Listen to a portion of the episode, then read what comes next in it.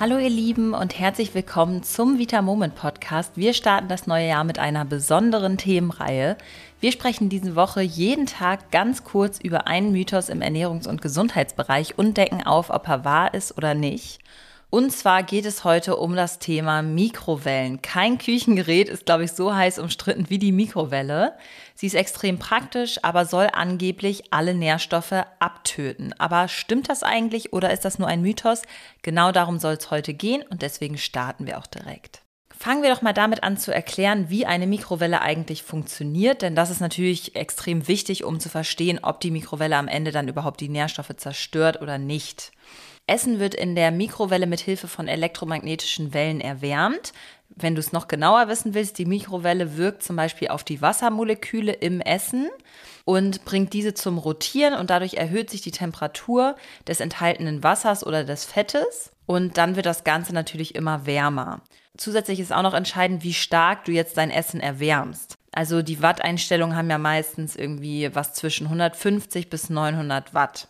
Und je nachdem, wie heiß du es dann machst, ergibt es am Ende halt auch mehr oder weniger Nährstoffe. Da komme ich gleich noch drauf zurück. Dann kommen wir einmal zu den Vorteilen generell von Mikrowellen.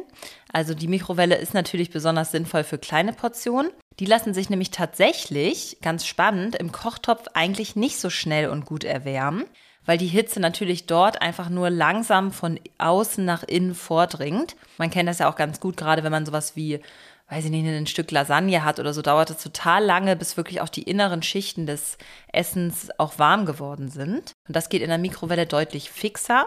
Ja, und Gemüse ist einfach der Hitze dadurch zu lange auf dem Herd ausgesetzt, während in der Mikrowelle das gleiche Ergebnis viel schneller und damit dann natürlich auch schonender erzielt wird.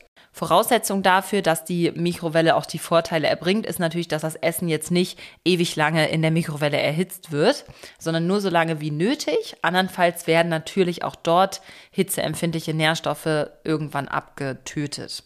Bei der Mikrowelle ist es außerdem noch ein weiterer Vorteil, dass wir kein Kochwasser verwenden, in das die Vitamine dann nach und nach übergehen, sondern die Nährstoffe bleiben im Essen und wir nehmen sie dann später auch auf, was eigentlich auch sehr, sehr positiv ist.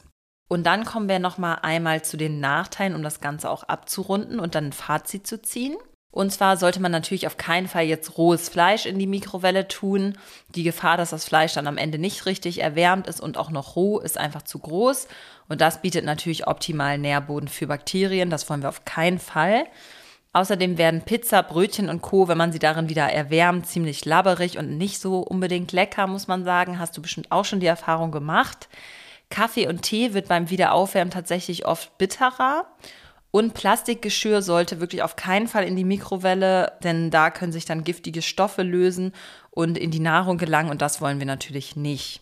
Das Fazit ist also, die Mikrowelle zerstört Nährstoffe nicht übermäßig. Nur wenn du Lebensmittel ganz, ganz lange bei sehr, sehr starker oder hoher Wattzahl erhitzt, dann werden irgendwann natürlich auch dort die Vitalstoffe zerstört. Das passiert aber auch, wenn du das Ganze auf der Herdplatte ganz lange erhitzen würdest oder im Backofen. Das macht in dem Sinne keinen Unterschied. Die beste Methode, um etwas zu erhitzen, ist laut der Harvard Medical School diejenige, die am schnellsten das Essen erhitzt und dabei wenig Wasser benötigt. Und da würde ich jetzt einfach mal so sagen, schneidet die Mikrowelle ja gar nicht so schlecht ab. Dann ist natürlich noch eine andere gute Option, wenn man es denn hat, ein Dampfgarer. Der ist sehr, sehr schonend. Das Ganze wird sehr langsam erhitzt und einfach nur mit Wasserdampf. Also wenn du wirklich sicher gehen willst, alle Nährstoffe und Vitamine noch zu erhalten, dann solltest du dir auf jeden Fall einen Dampfgarer zulegen. Alternative ist natürlich einfach immer frisch zu kochen und versuchen alles aufzuessen bzw. passend zu kochen, dass du gar nicht so viel aufwärmen musst. Also, wie immer, du entscheidest selbst, ob du eine Mikrowelle nutzen möchtest oder nicht. Aber so schlimm, wie es oft dargestellt wird, ist eine Mikrowelle bei Weitem nicht. Wir haben da auch ganz, ganz viele tolle Vorteile. Also einfach merken, nicht zu heiß erhitzen und dann ist das Ganze auch gar kein Problem.